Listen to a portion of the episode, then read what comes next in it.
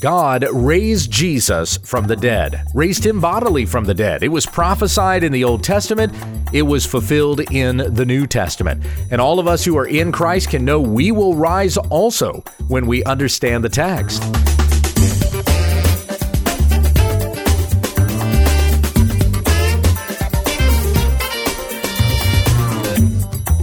This is when we understand the text, studying God's Word to reach all the riches of full assurance in Christ.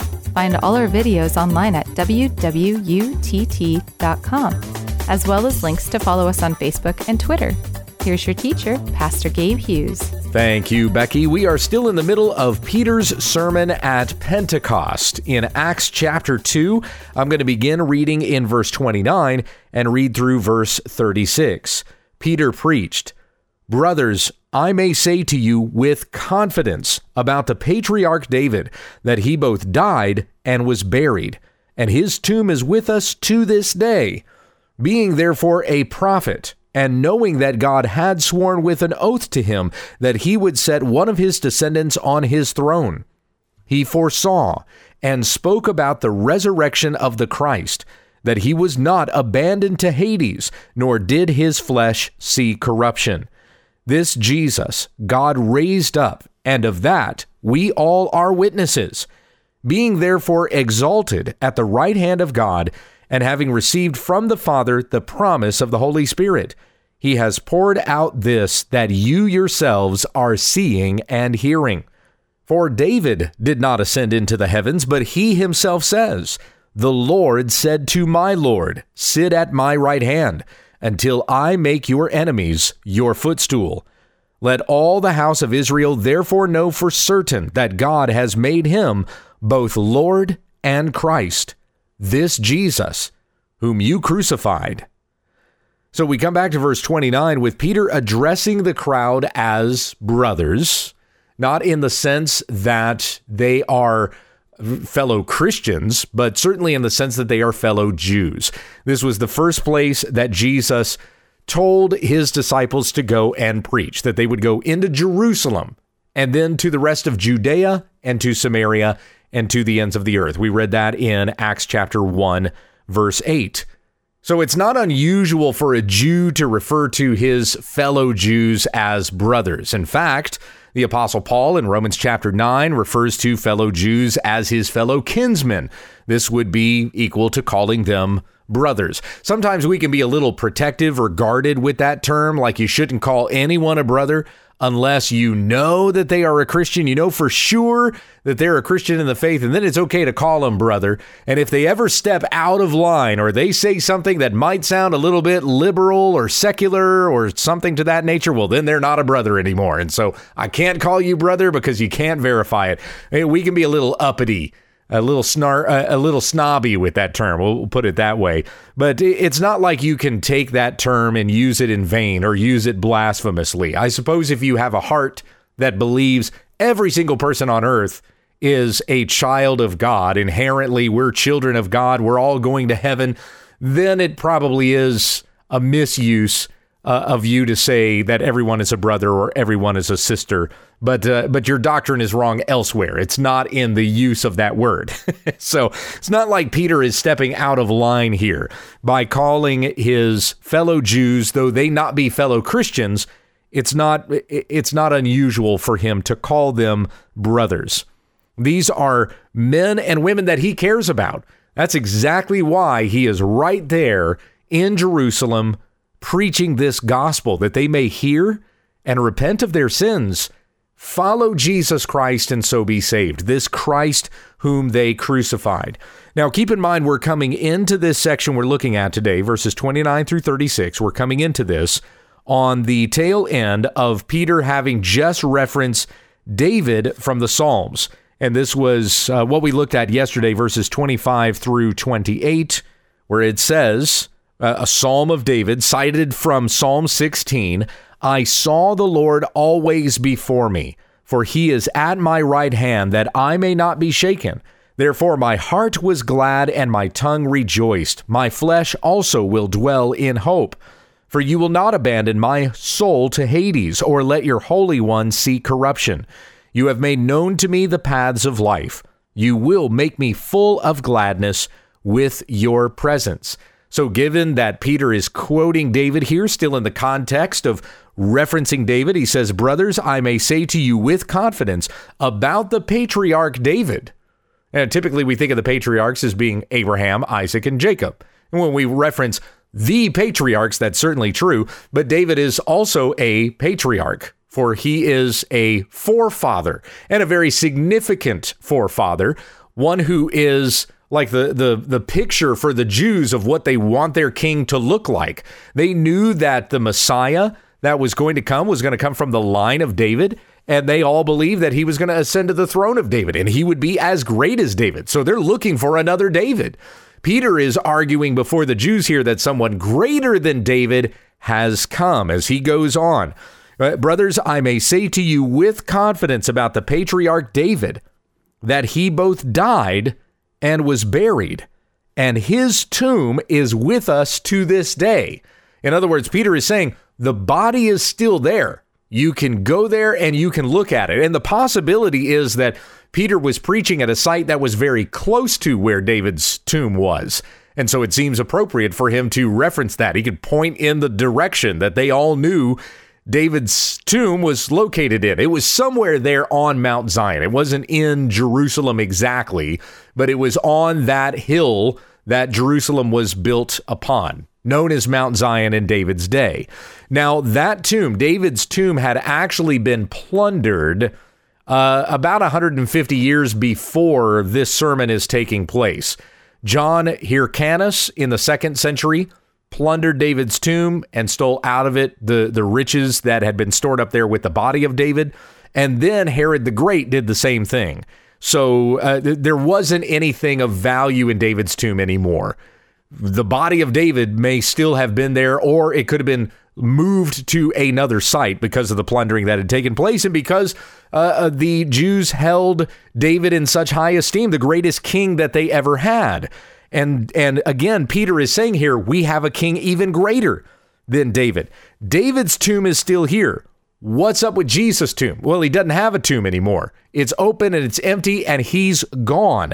David has a tomb, his body is in it. Jesus does not. Verse 30 Being therefore a prophet. Now, notice here that Peter refers to David as a prophet. We don't, we don't think of David as a prophet, but he was indeed. The Lord may have spoken to David differently than he spoke to Samuel or to Nathan, but nevertheless, God did speak to David. David prophesied. He was a prophet, since we see so many prophecies in the Psalms concerning Christ that Christ fulfilled. I believe it was uh, Joel Beeke I was reading recently, and he talked about the four most quoted Old Testament books in the New Testament. The four Old Testament books that are quoted the most in the New Testament.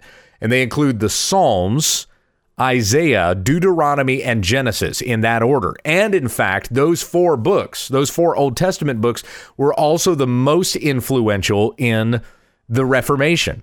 The reformers referred heavily to passages in those four books also, as the New Testament does.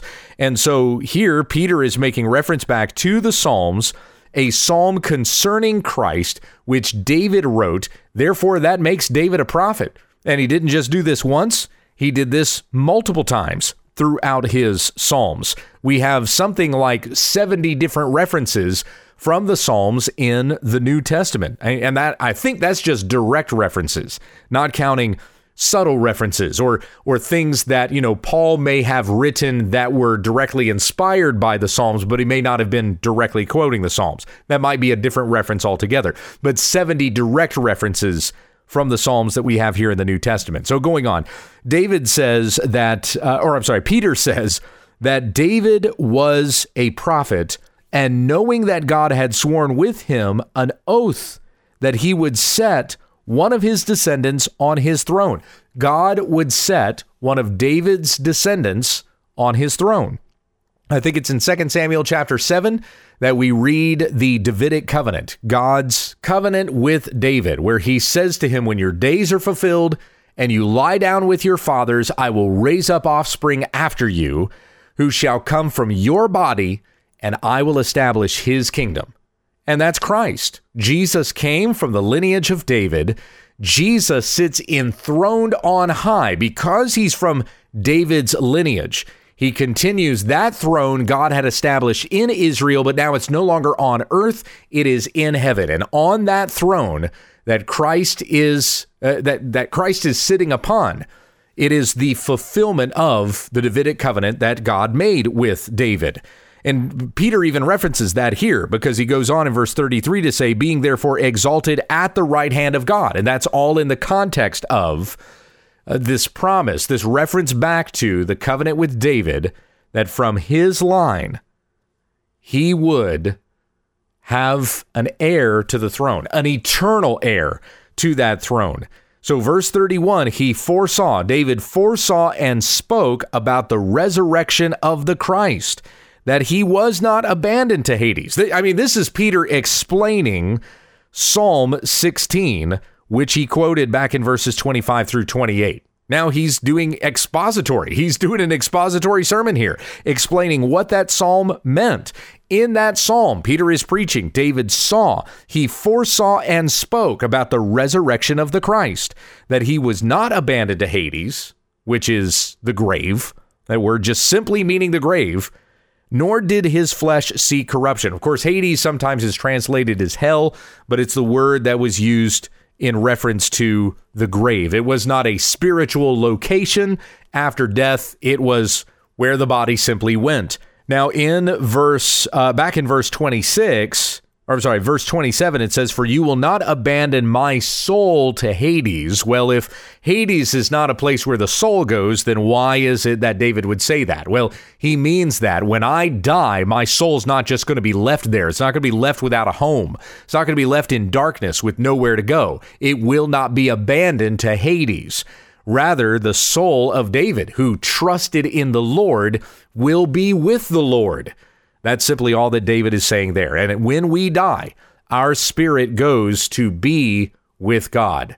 Those who are not in Christ, their spirit goes to a place of torment, which is still awaiting the final judgment when, at the great white throne of judgment that we read about in Matthew 25 and in the book of Revelation, those who did not know Christ will be cast into the lake of burning fire and sulfur, which had been prepared for the devil and his angels.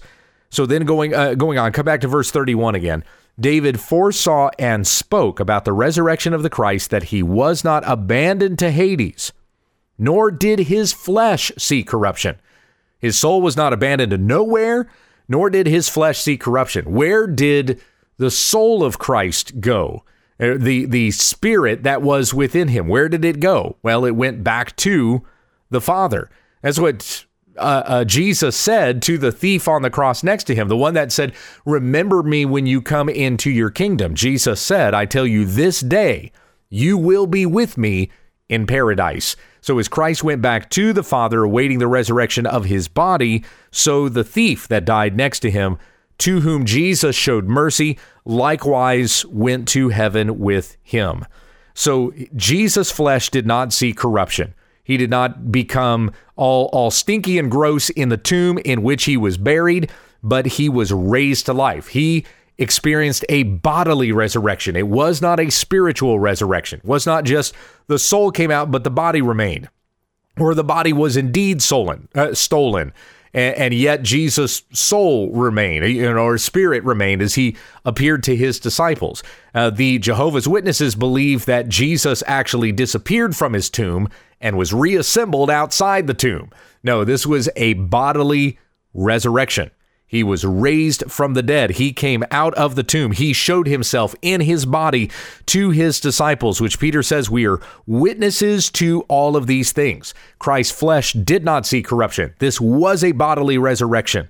This Jesus, God raised up, and of that we all are witnesses. That was verse 32. Verse 33 now, being therefore exalted at the right hand of God. Again, all in context with this referencing that Peter had made to David. David uh, knew by the oath that God swore to him that he would see one of his descendants on his throne, or God would set one of David's descendants on his throne. and that is Christ, being therefore exalted to the right hand of God. There's the fulfillment of that oath that God made with David. And having received from the Father the promise of the Holy Spirit, he has poured out this that you yourselves are seeing and hearing. The, the Father has given the Son, even the Holy Spirit, to guide according to his will. As Christ is submitted to the Father, so the Holy Spirit is also submitted to Christ. And the Holy Spirit dwells within us who are the church of Christ. It is through the Holy Spirit that we are being matured and we are being grown and we are being shaped into the image of Christ. And all of this is being done in submission to the will of Jesus, who is in submission to the will of his Father. So it is true that in Trinitarian theology, that the Father and Son and the Holy Spirit are all co equal, co eternal, uh, w- without beginning, without end. But Jesus willingly submits to the Father, the Son submits to the Father, and the Spirit has willingly submitted to the Son. The Father having given the Holy Spirit to him, Christ pours out the Holy Spirit. That is being witnessed there at Pentecost. The Holy Spirit eh, has been poured out, this that you yourselves are seeing and hearing. Peter says in verse 33. So now going on to verse 34, still talking about David. For David did not ascend into the heavens. David isn't the one that ascended into the heavens. Jesus is the one who ascended into the heavens. Jesus affirms that he is the greatest king because David didn't ascend into heaven, Jesus did. Once again, David's tomb right over there, right? Somebody show me where the body of Jesus is. You don't you don't know. It isn't there. It's not here anymore. It isn't on earth. It has ascended to heaven where it is seated at the right hand of God. For David did not ascend into the heavens. That's not what he did, but instead he said, The Lord said to my Lord, Sit at my right hand until I make your enemies your footstool. Now, coming back again uh, to the start of verse 34, where it says, For David did not ascend into the heavens, it's not that David's soul didn't go to be with God. It's just that his body and soul did not lift off of the earth and rise up into the heavens as Jesus did, right before the very eyes of his own disciples. David died and was buried. We have that talked about in First Kings. He was laid with his fathers, while his son Solomon then continued his reign. Uh, David did not ascend bodily and spirit into the heavens. Jesus did. David said, The Lord said to my Lord, Yahweh said to Yahweh, The Father said to the Son, Sit at my right hand until I make your enemies your footstool. So Jesus is seated at the right hand of the throne of God now until I make your enemies your footstool, that's when the time will be completed according to the dates that have been fixed by the Father. And he sends the Son back, and the Son uh, brings an end to all things in his second coming, makes uh, his enemies his footstool. That's what that's what that is in reference to. So now verse 36, let all the house of Israel therefore know for certain that God has made him both Lord and Christ this Jesus whom you crucified. So remember that this particular section we've been looking at today, verses 29 through 36, began with Peter saying, I have confidence that David died and he was buried, and his tomb is with us to this day. And he ends this particular argument by saying, Let all the house of Israel therefore know for certain. I have evidence I can present to you that David is dead and he is here. You have seen evidence that Christ was sent by God. He performed these miracles among you. He was raised from the dead. His tomb is empty. He is ascended into heaven. He is seated at God's right hand. You have seen this. So therefore, know for certain that God has made him both Lord and Christ, this Jesus whom you crucified coming back to a statement that we read yesterday in verse thir- uh, verse 23 this Jesus delivered up according to the definite plan and foreknowledge of God you crucified and killed by the hands of lawless men. This was all according to God's sovereign decree. It is even prophesied about in the Psalms that he was going to die but he was going to be raised again.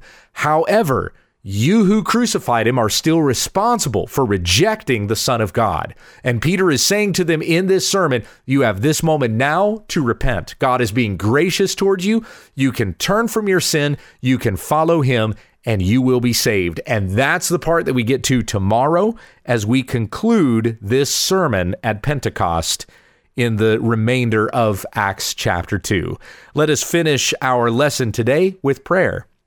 Our Heavenly Father, we thank you so much for your word once again, that we may know you, we may know your plan, we may see that you have decreed something from before the foundation of the world, and you will bring it to fulfillment, even showing us the last page, what we read in the book of Revelation, when Christ returns, and all things will be set right once again. Christ will judge his enemies, he will make them his footstool. And for us who have believed in Christ, we will become fellow heirs of his eternal kingdom. How gracious and how wonderful you are. So help us to praise your name today. Help us to have confidence in your promises that every one of them will be fulfilled if we are in Christ. And let us not despair in matters that come our way that are beyond our control, but we continue to entrust ourselves, who is in control of all things. For you have ordained all things. We pray this in your Holy One's name, Jesus Christ our Savior. Amen. Pastor Gabe keeps a regular blog sharing personal thoughts, alerting readers to false teachers, and offering commentary on the church and social issues. You can find a link to the blog through our website, www.utt.com. Thank you for listening and join us again tomorrow as we continue our study in God's Word when we understand the text.